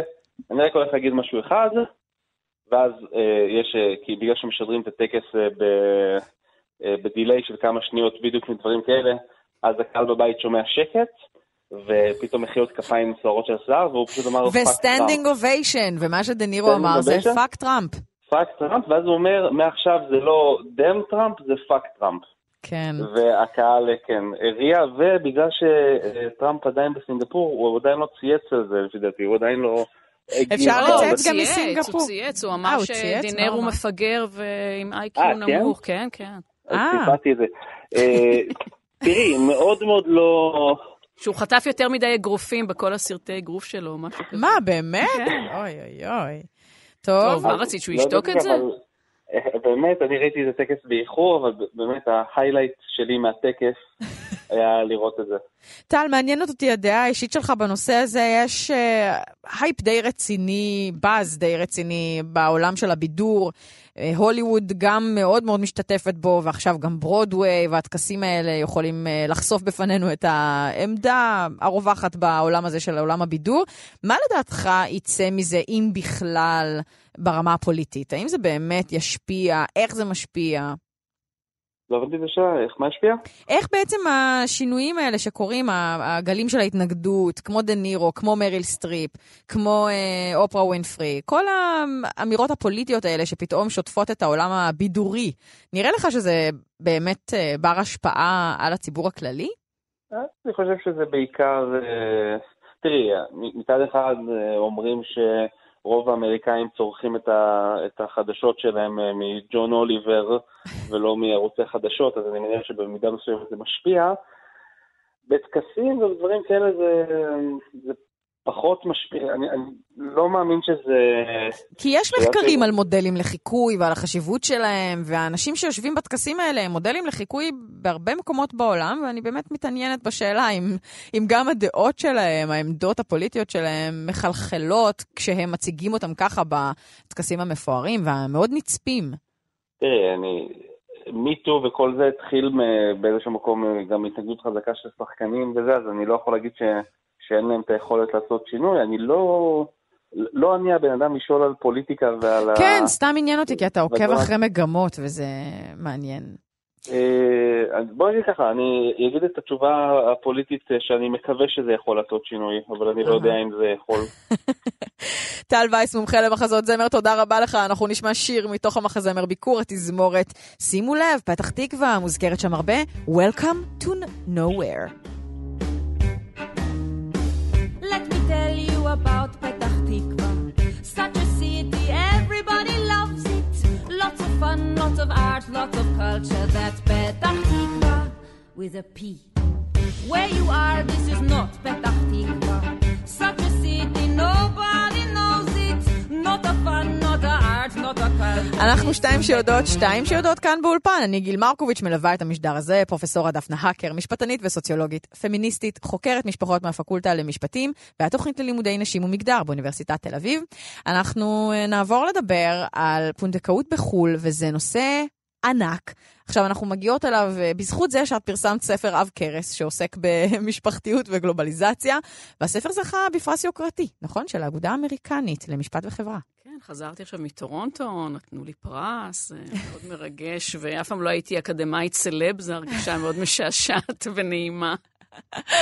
אז המשפחתיות וגלובליזציה, הכותרת הזאת, זו דוגמה ענקית, או כותרת ענקית למפגשים בין משפט, חברה ומגדר. בואי ננסה לשרטט את המפגש הזה בתוך העולם של משפחות וגלובליזציה. כלומר, איך בתוך הנושא הזה, שוב אנחנו פוגשות את משפט אה, מגדר וחברה, ואולי נעשה את זה דרך דוגמה. אז הטענה הבסיסית של הספר, שאי אפשר היום להבין גלובליזציה בלי להבין משפחתיות, ואי אפשר להבין משפחתיות בלי להבין גלובליזציה. Mm. אז uh, היום יותר ויותר משפחות... ערך ישן ומסורתי של משפחתיות, שהיום צריך לקבל איזושהי uh, ריאורגניזציה, או בתפיסה שלנו, איך אנחנו רואות אותו, וערך חדש, הצטרף רק uh, לא, לא כל כך מזמן של גלובליזציה, שאולי זה לא ערך, זה מאפיין, מאפיין uh, תרבותי וחברתי. כן, זה גם מאפיין פוליטי. כן. Uh, אני חושבת שאחד הטריגרים היה שפתחתי עוד ספר ועוד ספר ועוד ספר על גלובליזציה, ולא היה שם שום דבר על משפחות, אפילו לא באינדקס. Mm-hmm. Uh, ואני חושבת שאם אנחנו רוצים לחשוב רגע, אנחנו מבינים שאחת המוטיבציות המרכזיות של אנשים, למשל להגר, זה עבור המשפחה. והשאלה אם זה עם המשפחה או בלי המשפחה, זה שאלות כבדות משקל. אם אנחנו לא מסתכלים על משפחתיות, אנחנו לא בעצם מבינים...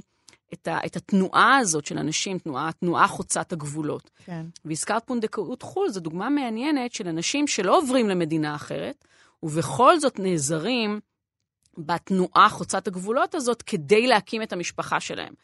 אה, אז אה, פונדקאות הייתה מאז ומתמיד, כן, אנחנו זוכרים את הסיפור של אה, אברהם ושרה והגר, זה פשוט סיפור של פונדקאות, אבל בלי הטכנולוגיה, אבל כן, למשל, עם מעבר אה, חוצה גבולות, הגר לא הייתה מה שנקרא משלנו. נכון. והיא באמת האישה שמגורשת, כשלשרה זה כבר מפסיק להתאים. אז היום יש לנו גם את החצייה הזאת באמת של אנשים, אבל גם את החצייה הטכנולוגית, גם את היכולת, למשל, אה, לקחת ביצית מאישה מדרום אה, אפריקה. אנחנו, הישראלים, רוצים, למרבה הזוועה, ביציות לבנות, כדי שיצאו ילדים לבנים. כן. להזריע אותה בארץ, לשלוח את העובר המוקפא למדינה אחרת, להשתיל אותו ברחם של בונטגאית זרה, ולהביא את התינוק חזרה לישראל. זאת אומרת, זו אופרציה חוצת גבולות באמת אה, לא פשוטה בכלל, כן. גם יקרה, גם מסובכת, וגם מסובכת משפטית. כי אה, מה שמסתבר, יש מחקר חדש של רות זפרן ושלי, שמראה איך החוק הישראלי, חוק, יש לנו חוק פונדקאות, אנחנו הראשונים שחוקקו חוק כזה, החוק הזה מתעלם מהאפשרות של פונדקאות בחוץ לארץ. המחוקקים בכלל לא חשבו על האופציה הזאת. רק בגבולות הארץ. רק בגבולות הארץ. Mm-hmm. אבל הישראלים גילו למשל שחלקם לא זכאים לפונדקאות. אה, בישראל, למשל, אם הם זוגות חד-מיניים, אם הם כן. רווקים או רווקות, אם הם מעל גיל מסוים. זאת אומרת, רק אם אני זוג הטרוסקסואלי, ואני עברתי איזשהו גיל של אה, מה? של פריון? של אפשרות uh, להביא לא, יש ב... לא, לא עניין של... לא, להפך, השאלה בת כמה, בכמה את, כי, כי מעל גיל מסוים אולי כבר לא ראוי לאשר. אה, אולי כבר לא ראוי שתגדלי ילדים. בפונדקאות בחו"ל, אני שמעתי על סיפורים של אנשים בני 60. שעושים פונדקאות חו"ל. בארץ זה לא יקרה. Uh-huh. ויש בעיית פריון, ועוברים ועדה, וזה מסובך, וצריך אישורים, וצריך התאמה, ויש פיקוח, ויש הסדרה, ורואים את החוזה. כל זה בישראל. אז איך נתחמק מהרגולציה הזאת? ניסע למדינות אחרות, והישראלים כן. הופכים להיות אה, שחקן מאוד דומיננטי בשוק הטרנס-לאומי של פונדקאות. בתור צרכנים? כן, אני אתן לך דוגמה. למשל, אנחנו, יש לנו את אותו מספר פונדק... אה, הליכי פונדקאות כמו אנגליה, ששם יש פי שמונה יותר אזרחים. וואו. אז אנחנו מאוד מאוד אקטיביים בעניין הזה. טוב, אמרנו מקודם שאנחנו אה, מדינה שאין לה את הבעיה של, אה, של הבאת ילדים לעולם. מבחינה משפטית, מה הסיפור המעניין? אה, רות ואני מראות שאין חוק, אמרנו, החוק הראשי מתעלם, ואז אנחנו מראיינות את היועצות המשפטיות בכל, במשרד החוץ והפנים וה, והמשפטים. פשוט מתחילים לקבל טלפונים מכל מיני שגרירויות. הגיעו פה זוג ישראלים עם תינוק, מה לעשות? כן, שגרירות בהודו. ואז הפרשנות שלהם היא שמה שהחוק לא אוסר, מותר. אז ולכן, מה החוק לא אוסר? החוק לא אוסר פונדקאות חו"ל. אז מותר פונדקאות חו"ל. אז הם אמורים להצליח להיכנס חזרה עם הילד. ואז בעצם מייצרים מין uh, חקיקה סודית כזאת שלא פורסמה בשום מקום. Uh, אותן יועצות משפטיות, uh, כמובן בתיאום עם כולם, כל ראשי המשרדים, ואומרים, אנחנו למשל דורשים שיהיה קשר גנטי לפחות לאחד מההורים הישראלים. שזה משהו שהם יכולים להוכיח ברוב המקרים. בדיוק, ואז שולחים את הבדיקה הגנטית לישראל, בית המשפט מאשר שזה ילד של ישראלי, ואז מאפשרים לילד אה, להגיע. שוב, אה, סיפור מאוד דרמטי, כשמדינות באסיה מתחילות לסגור את האופציה הזאת. או, למה? שאלה מצוינת, אה, אנחנו צריכים עוד מחקר מאוד רציני על השאלה למה. הן לא חושפות את המטרה, את ההסבר להחלטה הזאת? אה, יש כל מיני הסברים, למשל הודו, יש פתאום צצים כל מיני סיפורים על פדופילים שקיבלו ילדים דרך פונדקאות חו"ל. אה, יש גם הומופוביה, כי השער נסגר קודם כל לזוגות חד-מיניים ורק אחר כך לזוגות אה, הטרוסקסואליים. יש פה גאווה לאומית שנפגעת, מה אנחנו, בית חרושת, של... בדיוק הרחם להשכיר, פתאום נזכר... של המערב גם. אז אני חושבת שיש פה בליל מוטיבציות, מה בדיוק הניע, זאת שאלה טובה, כי כן יש לנו דוגמה נדירה למשהו שעצר תעשייה של מיליונים, שוק פרטי גלובלי אה, מאוד מאוד עשיר, ואחר כך נפאל סוגרת. זה ו... מאוד מעניין לראות מה, איך, איך ומתי מדינה מוותרת על הרבה מאוד על כסף. על נתח השוק הזה, נכון כן, מאוד. כן, זאת שאלה מרתקת, זה לא קורה הרבה. ובעצם הישראלים נשארים אה, אה, עם קושי מאוד גדול. ארצות הברית נשאר, נשארת מקום שגם זוגות חד-מיניים יכולים לפנות אליו, זה סיפור מאוד יקר. גיאורגיה היא עכשיו יעד מרכזי לזוגות הטרוסקסואלים. אה, אבל יש, יש פה, כן, ככל שישראל יותר מרחיבה את האופציה, המדינות של הפונדקאיות הולכות ומצמצמות אותה. בלאגן. בלאגן uh, גלובלי. אנחנו נעצור ברשותך מהנושא הזה כדי לדבר על uh, שאול וחברותיו. שאול הוא לטעת קומודו. קומודו, שנמצאת בספארי ברמת גן, ואליו הצטרפו עוד שתיים. האמת שהן היו אמורות להצטרף היום, אבל בגלל כל מיני עניינים בירוקרטיים, הלטאות לא תגענה היום, אלא בעוד שבועיים, ואנחנו רוצות בכל זאת אה, לדבר על הזוחל הגדול ביותר בעולם, שנמצא באי קומודו באינדונזיה. אגב, יעד מדהים שמאוד כדאי לישראלים לבקר בו, אפשר לדעתי בקבוצות. יש באינדונזיה 17,508 איים, ואחד מהם הוא האי קומודו שבו הלטאות האלה גדלות, וההגעה שלהם לספארי כנראה אמורה לעזור לנו ללמוד עוד על בעל החיים הזה. איתנו על הקו כדי לספר על זה שלומית שרון, מטפלת במחלקת הטורפים של הספארי ברמת גן, שבקרוב תקלוט את הלטאות. שלום, שלומית. אהלן, בוקר טוב. בוקר מצוין. אז uh, תני לי איזה כמה פרטים יבשים, מה שנקרא, טכניים, על לטאת הקומודו, כדי שאנחנו נוכל לדמיין וליישר קו, להבין עד כמה בעל החיים הזה הוא גדול, קודם כל, הוא מיוחד. גדול ומרשים, נכון, גדול מאוד ומרשים. כן. Uh, מדובר בלטאה שפרט בוגר יכול להגיע לאורך של uh, שלושה מטרים. Uh, משקל של משהו כמו 165 קילוגרם, mm-hmm. מדובר, זה משהו עצום. כן. כן. במיוחד בשביל לטאה שאנחנו מדמיינות אותה נכון. בתור הדבר הפיצי הזה שרודף, כן, שאנחנו רודפות אחריו, ואז גם מגדל מחדש את הזנב, אז זה לא... דינוזאור קטן. זה באמת קצת אה, דומה לחיות קדומות. נכון, נכון מאוד. כן, אז הוא אה, גדול, והוא גם נמצא בסכנת החדה, לצערנו. נכון, נכון מאוד. אה, הפרטים שנמצאים בטבע הם באמת בסכנת הכחדה מכל מיני סיבות. אה, והמטרות של השימור שלהם בגני חיות הוא כדי ללמוד עליהם יותר. לא, האמת שלא יודעים עליהם הרבה, מכיוון שרק בערך לפני מאה ומשהו שנים אה, גילו שהם קיימים בטבע. כן, אה, וואו. הסיפור הזה היה מאוד מעניין, וממש גילו את זה במקרה. מטוס שהתרסק על אחד החופים שם. אימא'לה. כן. הטייס שלו הצליח להינצל, וכשהוא חזר מאותו עיר, הוא אמר, אתם לא מאמינים, יש פה דינוזאורים על דרקונים, לא יודעת בדיוק איך הוא הגדיר את זה, אבל זה היה איזה משהו מטורף. וואו. אני מניחה שהוא פגש שם פרטים בוגרים, וזה היה התיאור גם לשרוד התרסקות של uh, מטוס, וגם לחוות את וגם... החיה ההזויה הזאת, שאת יודעת שבחיים לא ראית, ואת בטח... Uh, זה חוויה מעניינת. Uh, כן מעניין אותי אם את יודעת להרחיב על, uh, על איזה סיבה אחת או שתיים לסכנת ההאחדה. Um, אני יודעת להגיד שאני um, מניחה שזה קשור לכל המצב של uh, שימור של, של בית הגידול. זאת אומרת, uh, אנחנו מתפתחים ובונים mm-hmm. וסוללים גם במקומות כאלה שהם קצת יותר uh, שמורים מהמדינות המערביות המפותחות והמתקדמות, כן. אבל בכל מקום יש איזשהו עניין של uh, עשייה ובנייה והתפתחות והתחדשות, והדברים האלה בהחלט uh, פוגעים בטבע mm-hmm. ובאזורי המחיה הטבעיים של בעלי החיים. הם מצמצמים אותם בעיקר, את אזורי המחיה. מצמצמים אותם כן. בעיקר, נכון, נכון. גם משתמשים נכון. במשאבים שלהם. חשוב uh, לי לצ... להמליץ למאזינים ולמאזינות שלנו על ספר בשם הזדמנות אחרונה לראות, של דאגלס אדמס, מאת דאגלס אדמס. ספר נכון מצוין, מאוד. עדיף לקרוא אותו באנגלית אם אפשר. גם מצחיק, גם מלא באינפורמציה על דברים שיש הזדמנות אחרונה לראות אותם, משום שהם פשוט בסכ... בסכנת החדה, אה, וגם לטאת הקומודו מוזכרת בו. נכון. היא טורף מוכשר ומתוחכם מאוד, ובפה של הלטאה הזאת יש 50 סוגים של ארס? אז זהו, שגם זה ככה קצת אה, שנוי במחלוקת. אחרונה, אבל כן, מאמינים על פי מה שיודעים עד היום, שהרוק שלו אה, מרכיב, אה, מורכב ממשהו כמו 50 אה, מינים שונים של חיידקים, או סוגים שונים של חיידקים, אה, ומה שקורה זה כשהלטאה הזו אה, תופסת את הצדה, את הטרף שלה, אז היא בעצם לא יכולה פיזית להרוג אותו, היא כן, היא יכולה, חלקם יכולים, אבל לא תמיד זה מצליח. כן. ואז מה שקורה זה שנוצר פצע. אה, פצע פתוח, מדמם, והרוק הזה חודר עם אה, תמהיל החיידקים אל תוך הפצע, ונותר איזשהו זיהום, ובסופו של דבר הטרף אה, מת מאיזשהו זיהום. כן, לזיהום. כן. כן.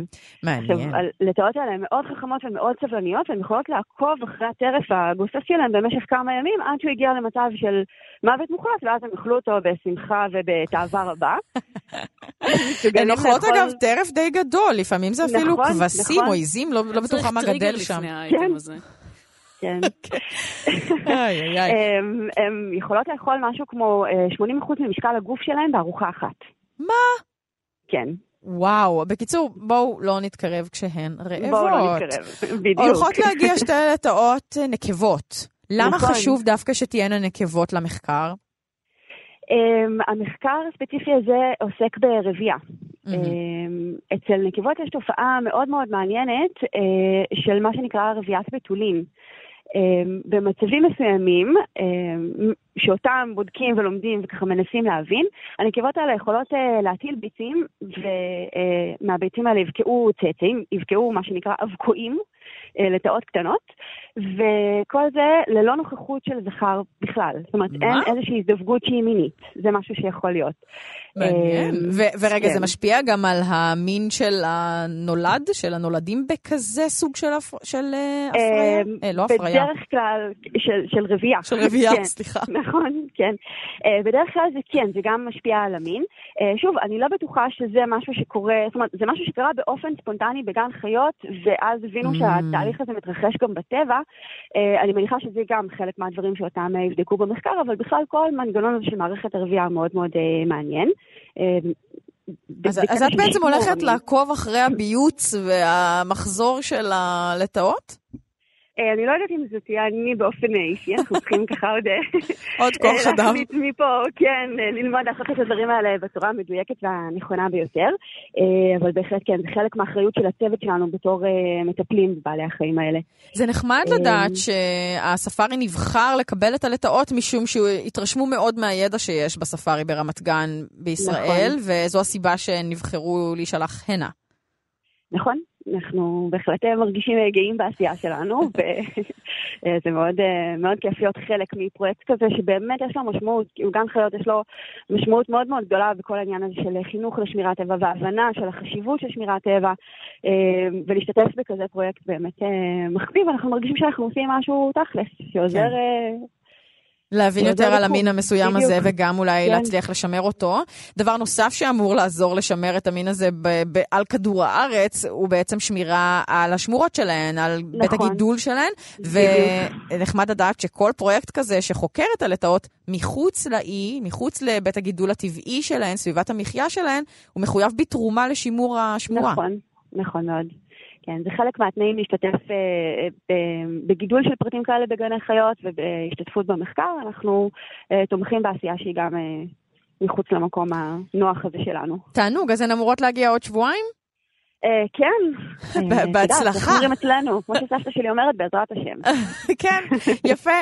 אז אני אצטרף לתפילה שהן תגענה בשלום, הלטאות החדשות. בספארי. שלומית שרון, מטפלת במחלקת הטורפים של הספארי ברמת גן. תודה רבה לך על השיחה הבוקר.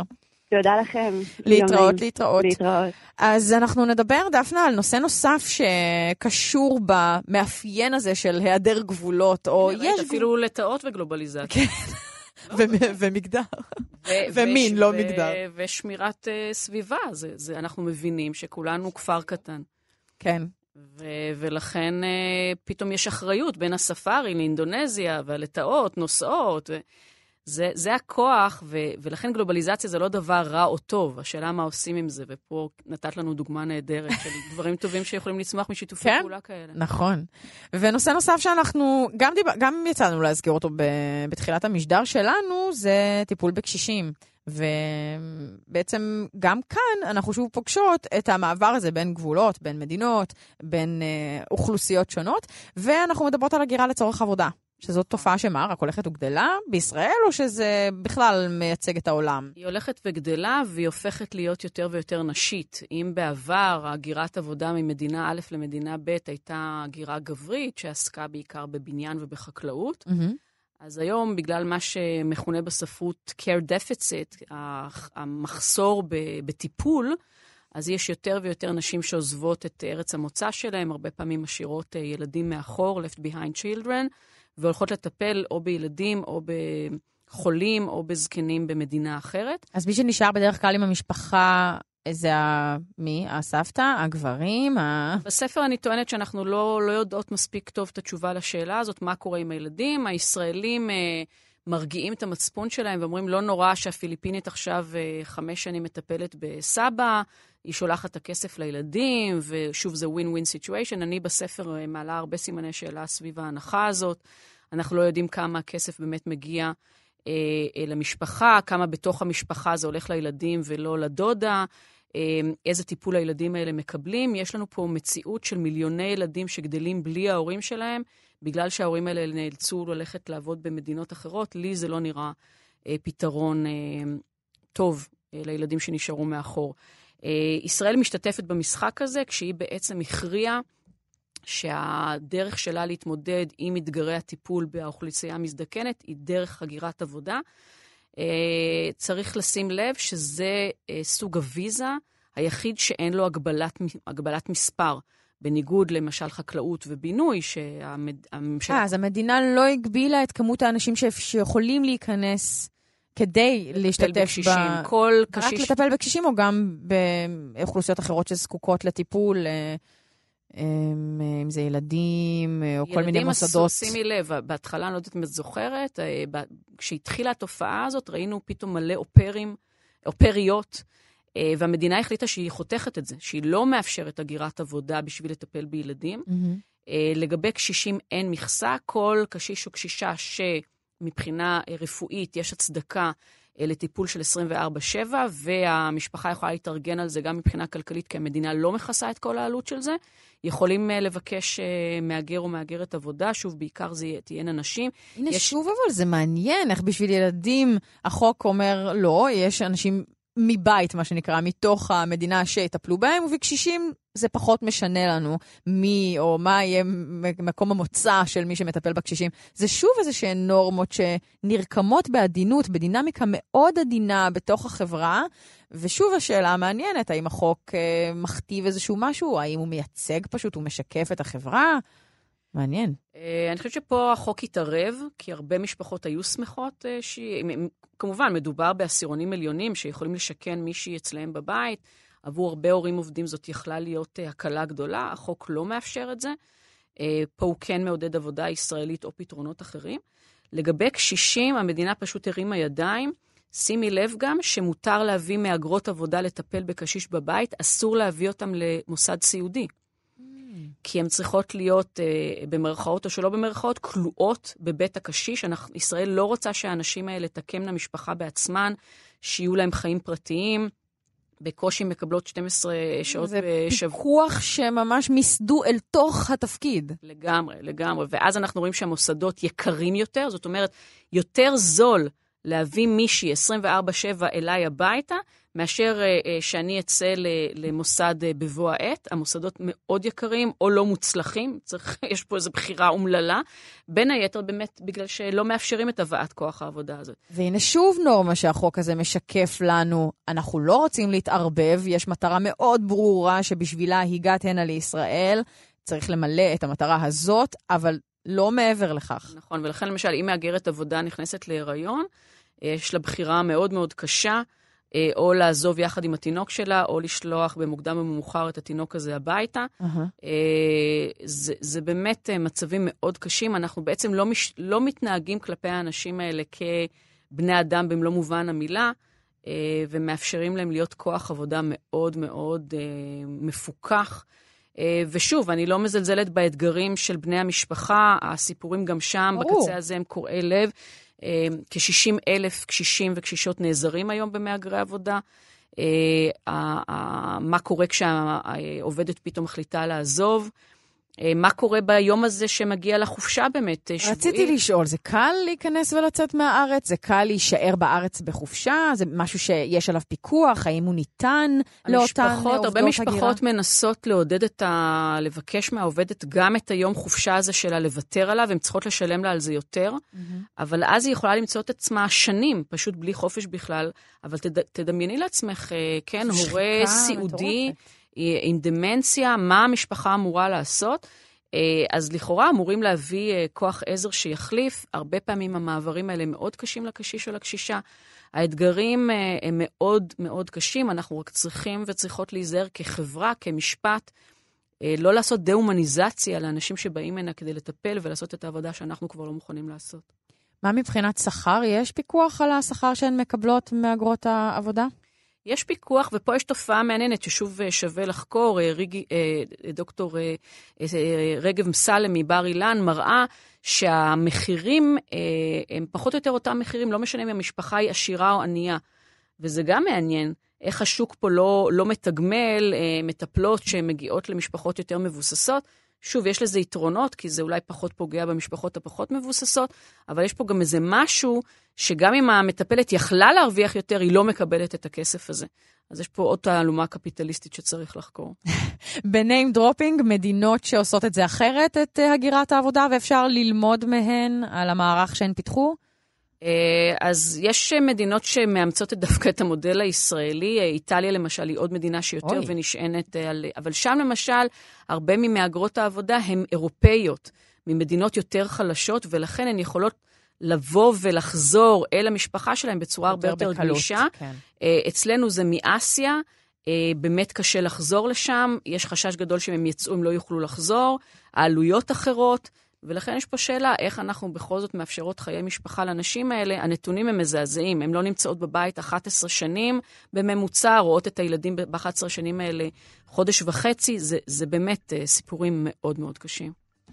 פרופסורה דפנה הקר, תודה רבה לך על משדר מרתק וחשוב בנושא למה לי פמיניזם עכשיו, אילו עוד אה, מאבקים או אילו עוד נושאים כרוכים בעולם הזה של מגדר, ואולי אנחנו קצת, יש לנו בליינד ספוט, אנחנו קצת עיוורות ועיוורים להם בשוטף. חלקנו, לא כולם, תלוי אה, לאן אנחנו משתייכות בקבוצה החברתית. אז הרבה הרבה תודה לך על משדר שעסק בנקודת ההשקה בין משפט, מגדר וחברה. תודה, גיל. בשמחה גדולה. אני. רוצה להודות גם לרז חסון, עורך ומפיק התוכנית, לאלון מקלר על הביצוע הטכני. אנחנו שתיים שיודעות ברשת כאן תרבות, 104.9, 105.3, 105.1 ו-104.7. שיהיה לכם המשך יום מהנה והאזינו לגואל פינטו, שממש עכשיו נכנס לאולפן להתראות.